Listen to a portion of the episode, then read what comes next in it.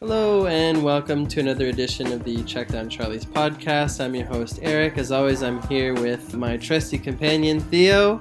What's up, Theo? Nothing. I'm seeing that you're looking like you're in the holiday mood with your Christmas sweater and all. Yeah, exactly. What's that? Tis the season to get riggedy riggedy wrecked, son. yeah, exactly. That's a Rick and Morty reference. We're dragging out the Christmas season as much as we can, especially this year, you know, it being a pandemic and everything. So, figured I would keep the Christmas spirit going. Yeah, Eric's in Scotland right now with his vino Exactly. and his uh, Christmas sweater, looking all cozy and such. Vacation mode. What can I say? You're not the only one coming off of a holiday high. The last time we spoke, we were talking about the 2007 Giants, who had just won a Super Bowl against the undefeated regular season New England Patriots. We talked about how that is potentially the greatest upset of all time.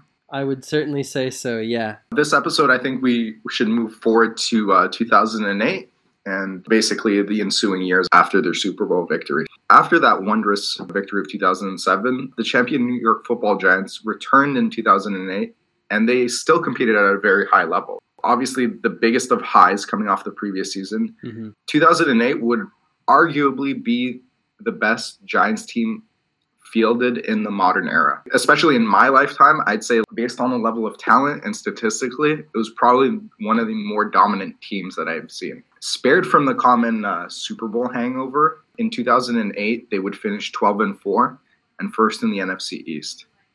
Unfortunately, they would not repeat winning a championship and they would lose the divisional playoffs to the Philadelphia Eagles. 2008 would actually be Coughlin's best regular season record and the only time in his Giants career where the team held the first seed in the playoffs, which is interesting, but sort of the profile Coughlin had throughout his tenure in New York, where the team wasn't necessarily the best team each and every year, but they always competed and always were able to squeeze into the playoffs, with the exception of this 2008 season. And I think that if you look at the Giants' sort of makeup as a team under Coughlin, they thrived in being the underdogs. And once Mhm. there were certain expectations of them to actually win and, and be dominant, even though they did finish 12 and 4, I mean, ultimately they, they came up short in the playoffs. You know, when you look at a 12 and 4 squad, they knew that they could win a Super Bowl, plus the young talent on their roster was flourishing. This would also actually be the last season that the Giants would have 11 plus wins until 2016, which they would go 11 and 5 under the famous Ben McAdoo. 2008 also saw significant change to the roster. Michael Strahan, ha- as you had mentioned, had retired. Jeremy Shockey, who was one of the better weapons Eli had on his team, Mhm. was traded to the New Orleans Saints. Mhm. And then Osi Umenyiora also tore his ACL during the preseason Mhm. and unfortunately was not able to play that year. Despite those exits, they still had a high level of talent on the roster. The Giants fielded a combination of young, talented players like Ahmad Bradshaw and Steve Smith. Not the Panthers Steve Smith, but another Steve Smith Yes. and players like Justin Tuck and Brandon Jacobs in their prime. Two players that year actually rushed for a thousand yards. So Brandon Jacobs had almost 1,100 yards, and likewise with running back Derrick Ward. hmm The previous year, there was sort of a dynamic duo in the running attack with Ahmad Bradshaw and Brandon Jacobs called Thunder and Lightning. And this year, it got upgraded to Earth, Wind, and Fire because there was Derrick Ward in addition to Brandon Jacobs and Ahmad Bradshaw. And you could clearly see where the team's offensive philosophy lied, where, you know, you're going to run the ball and have a rotation of running backs, a stable of running backs, a really tough offensive line, keeping control of the ball, and then on defense, obviously still having a ferocious pass rush, regardless of having Osi Umenyiora. Obviously, that hurt them, but the defense was still able to perform at a high level. This was also the first time Eli Manning was viewed as a top tier quarterback. The previous postseason, in which he went on that spectacular run, Mm-hmm. he had thrown for six touchdowns and only one interception. So, like, clutch was an understatement at that point. Moving on to the season, by week 13, the Giants were also 11 and 2. They'd beaten both eventual Super Bowl contestants. In week 8, they had beaten the Steelers 21 to 14. And in week 12, they also handled Kurt Warner and his Cardinals 37 to 29. They were definitely the cream of the crop in 2008. Statistically, they were also on a tear. In weeks 9 to 11, they had rushed for more than 200 or more yards in each game, and that was wow. against the Cowboys, Eagles, and Ravens. And if you're not familiar with those teams back then, they were all playoff contention teams. They were yeah. all, you know, at the top of the tier. Things were, for the most part, looking good for the team until an off-field mishap would shape the end of their season. And this was essentially the turning point of 2008. Mm-hmm. On November 28th, Giants All-Star wide receiver Plaxico Burress would suffer a gunshot wound to the leg. Plaxico would be suspended for the rest of the season due to conduct detrimental to the team. Without Plaxico, the Giants went one and three down the stretch.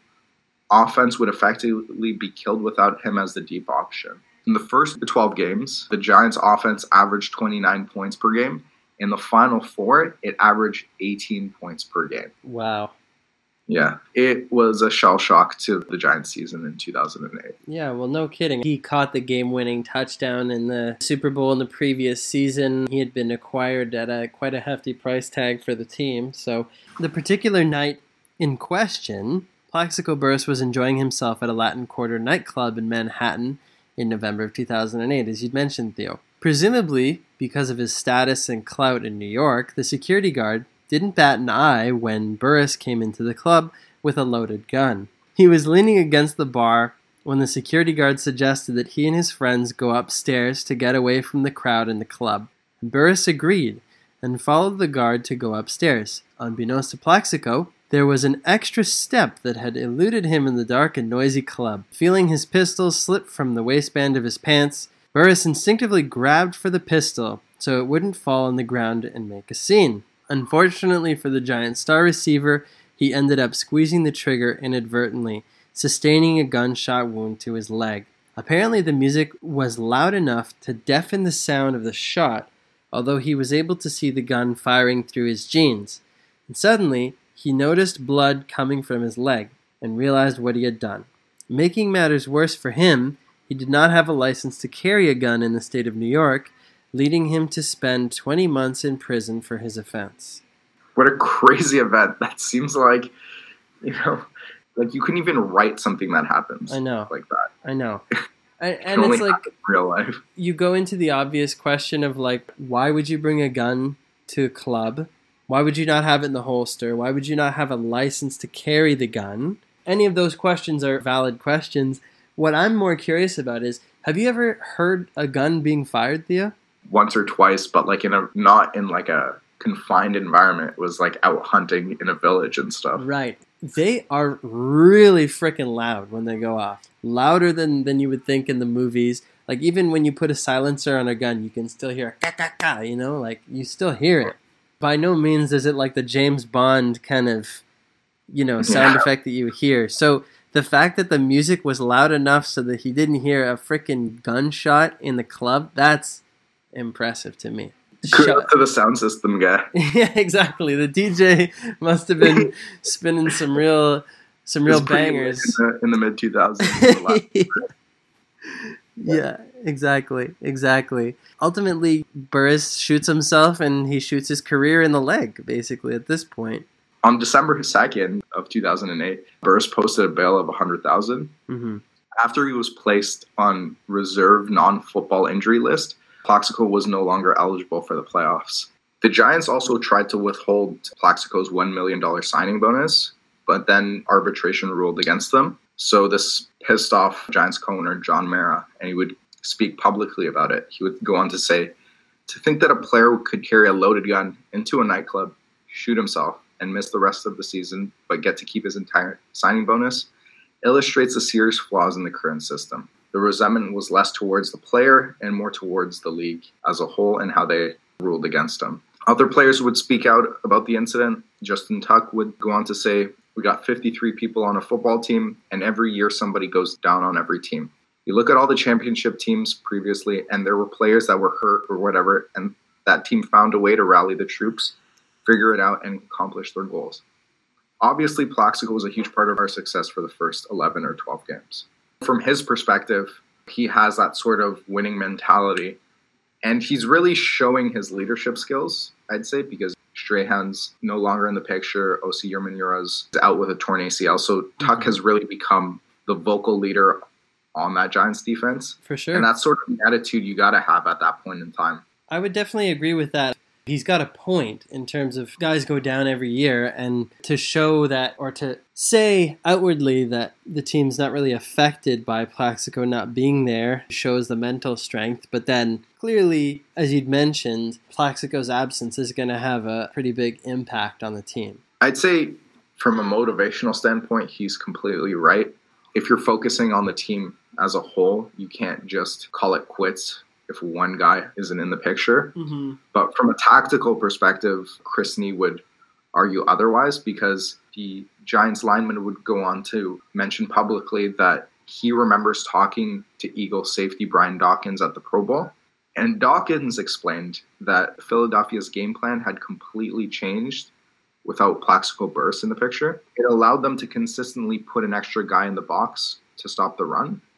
The Giants, that game in the playoffs in which they lost to the Eagles, would only rush for 138 yards.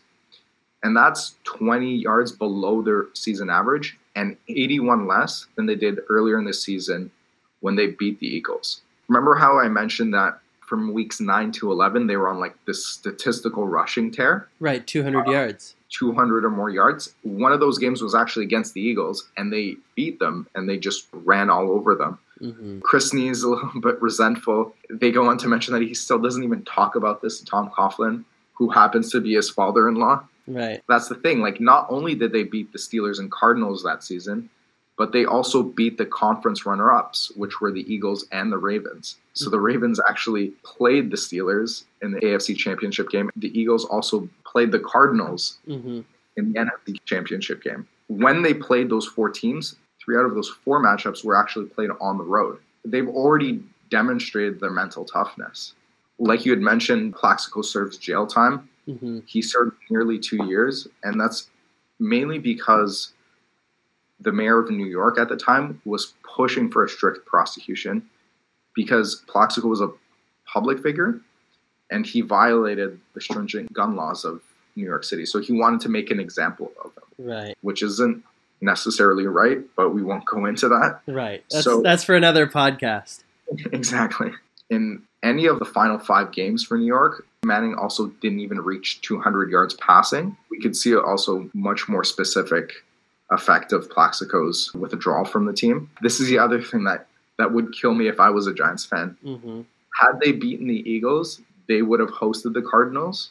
It would have been in the wintertime in a frigid New York. Yeah. So the likelihood of them going to the Super Bowl had they beaten the Eagles was very high. You know, Yeah. Cardinals are playing in a dome in the Southwest, not exposed to those conditions. It would have been a completely different game had they been in New York. Plus, it would have been Kurt Warner returning to face his former team, albeit brief stint. That narrative would have been there, but hey, what can you do? I mean, it's all hypotheticals at this point, but you're right in terms of the potential that that team certainly had to make some noise again in the playoffs. So after 2008, the team wouldn't have enough gas in 2009, finishing with an 8 8 record on the outside looking into the playoff picture. 2010, on the other hand, saw the opening of MetLife Stadium, bringing an end to old Giants Stadium. MetLife is also called the new Meadowlands Stadium. The Giants themselves were set for another good season after starting out 6 and 2. However, week 15 saw a pivotal matchup between the Giants and the Philadelphia Eagles,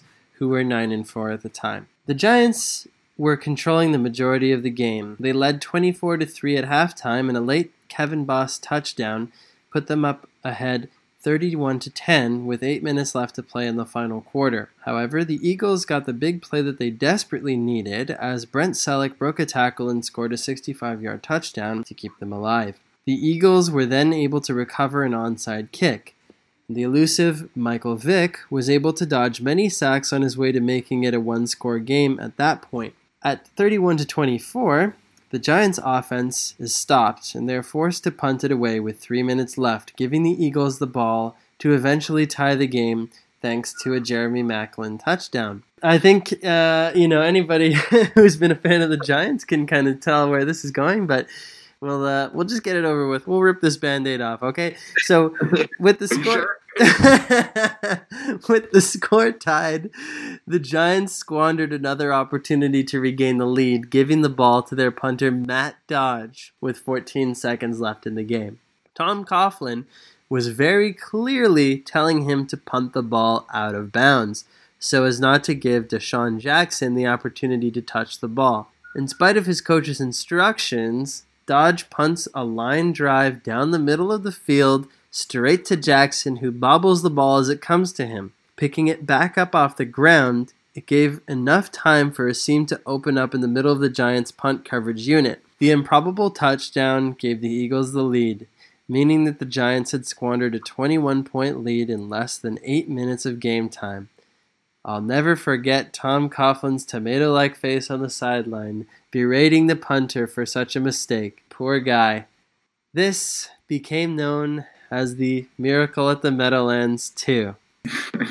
so, yeah, I remember specifically being very rattled watching this on TV and yeah. very specifically getting chirped by our friend Ben, who is an Eagles fan and basically being chirped by anybody who had watched the game or heard about it at least because the Giants should not have lost that game. It was very oh. clearly like they had control of the game. But when you think back to that Eagles offense with Michael Vick, Michael Vick being paired with Andy Reid turned out to be like a super explosive offense. So obviously, if you give them a chance to get back in the game, they certainly will. I know that they named it the Miracle at the Meadowlands too because you know it was against the Eagles and it was another big upset in which they should have won the game. I'd say even though it's a very memorable occasion, we have the technology to re-see these highlights over and over again. I don't think it's as impactful to the organization as the initial miracle at the Meadowlands. Like we had mentioned in previous episodes, that really changed the organization for the better. And this was just sort of like a garbage win that just pissed fans off more than anything else. Yeah, that's true it's more fun in the sense that you could just send the link to your Giants friend if you want to rattle them. Yeah, it was in November, right? It was one of those like yeah later week fifteen season that like captured most of the national coverage and stuff. Mm-hmm. It was definitely something fun for DeSean Jackson.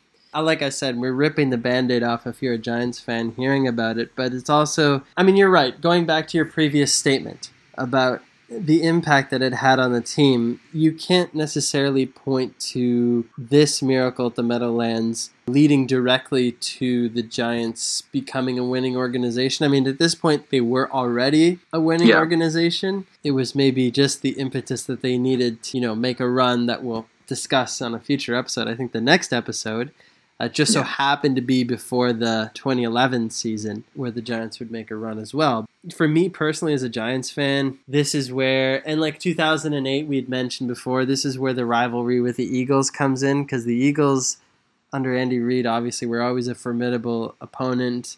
You get the years with Donovan McNabb. That's what I remember. And then McNabb turned to Kevin Kolb for a bit, and then Kevin yeah. Kolb and Micah Vick. You remember those clashes with the Eagles very specifically, especially in this era. I always wonder why it was so special between both teams. There's always good rivalries in the NFC East, but there's mm-hmm. something special about the Giants and the Eagles. And like when we recorded the moving to the Meadowlands and we talked about how Giant Stadium was actually and MetLife now are actually in East Rutherford in New Jersey, you look into it and it's if you're not familiar with the area, you don't notice it at first glance, but essentially both teams are fighting over market share of New Jersey. Yeah. You know, South of Jersey is Eagle territory and North Jersey is Giants territory, right? Mm-hmm. People would make fun of the state of New Jersey. And I'm not one of those people because after looking into it, it seems like a pretty nice place to live. Yeah, neither but am I. Essentially, people have called Jersey a highway between Philadelphia and New York. And I feel like both teams feel the same about that, and they basically want to capture as much fandom in that state as possible. Yeah, I think obviously with the Cowboys rivalry at that point, it was all about. I just remember like epic clashes between Manning and and Romo and like God bless Tony Romo. I actually never had anything against Tony Romo, so to speak. Obviously, you know, I, I was rooting against him, but like I'm really happy for him that he's become such a successful commentator because he was basically a meme when you watched him play. Before memes were a thing, like you could just never win the big one. I know we're kind of getting off topic, but now it got me thinking of different rivalries that the Giants had at that time.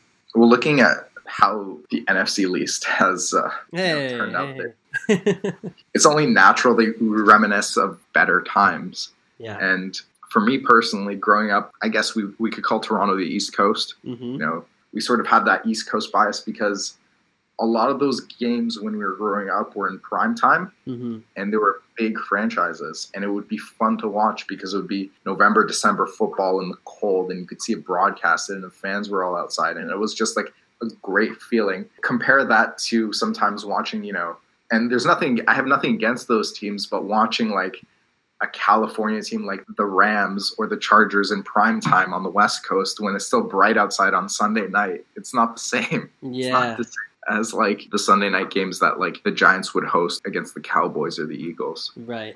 I would agree with that. There's definitely an East Coast bias in Toronto. Like, obviously, for those who are unaware, like, we're in the same time zone as, let's say, New York or Philly. So it would make sense that those would be the games that we would watch. But yeah, you're right. I mean, obviously, the NFC East or NFC Least, as you had mentioned, it just so happens to be in the biggest markets in terms of US markets. The rivalry is always great, no matter how deserving or undeserving each team is of actually being a playoff team. I mean, especially this year. I know there there are historic franchises out in the West, you know, like Vegas is out there, Oakland for a very long time. The period of time. Raiders, yeah, yeah. and the 49ers, you know. I can't get over watching a Sunday night or a Monday night game when it's still bright outside in the stadium. Atmosphere. Like it just doesn't add to the atmosphere, you know what I mean? I would agree. I mean, like, I've never lived on the West Coast, so I don't really know. And like, I live in Scotland, so it's like dark at 3 p.m. So it's mostly it's mostly dark now when I'm watching football. But Sunday night and Monday night, those are games you finish your night off, man. Oh my god. Like, when you see light outside, oh, other people are having fun. You know what I mean? Mhm. It's- when I'm watching those games, it's like that's the time when everything gets shut down and I go right to bed afterwards. Yeah, that's for sure. I mean, that's one thing I definitely miss about being in Scotland. Uh, you know, is not being able to catch the Monday night games or Sunday night games, unless I want to stay up till like three in the morning, which is like really only during playoffs. To be honest, I might do that. You know. Super Bowl. Or the Super Bowl. The Super Bowl you have to stay up for, but I'm sure we can discuss this again on the next podcast. But suffice it to say that, you know, the Giants and under Tom Coughlin were a very competitive bunch. Definitely primed for another Super Bowl run or, or in the hopes of their fans. However, you know, they had some pretty stiff competition in the NFC East. I feel like this was kind of the last time that the NFC East was a prime time division, quote unquote. So, yeah, thanks for listening and uh, thanks for checking out Check Down Charlie's. As always, follow us on Twitter and Instagram and let us know if you have any suggestions. Take it easy. Thanks for listening to the Check Down Charlie's podcast. Check us out on YouTube, Spotify, iTunes, and Podbean. Don't forget to follow us at CheckDCharlies on Twitter and at CheckDownCharlies on Instagram. Like, comment, and subscribe on all platforms, and don't forget to leave us a review. Until next time, thanks for tuning in.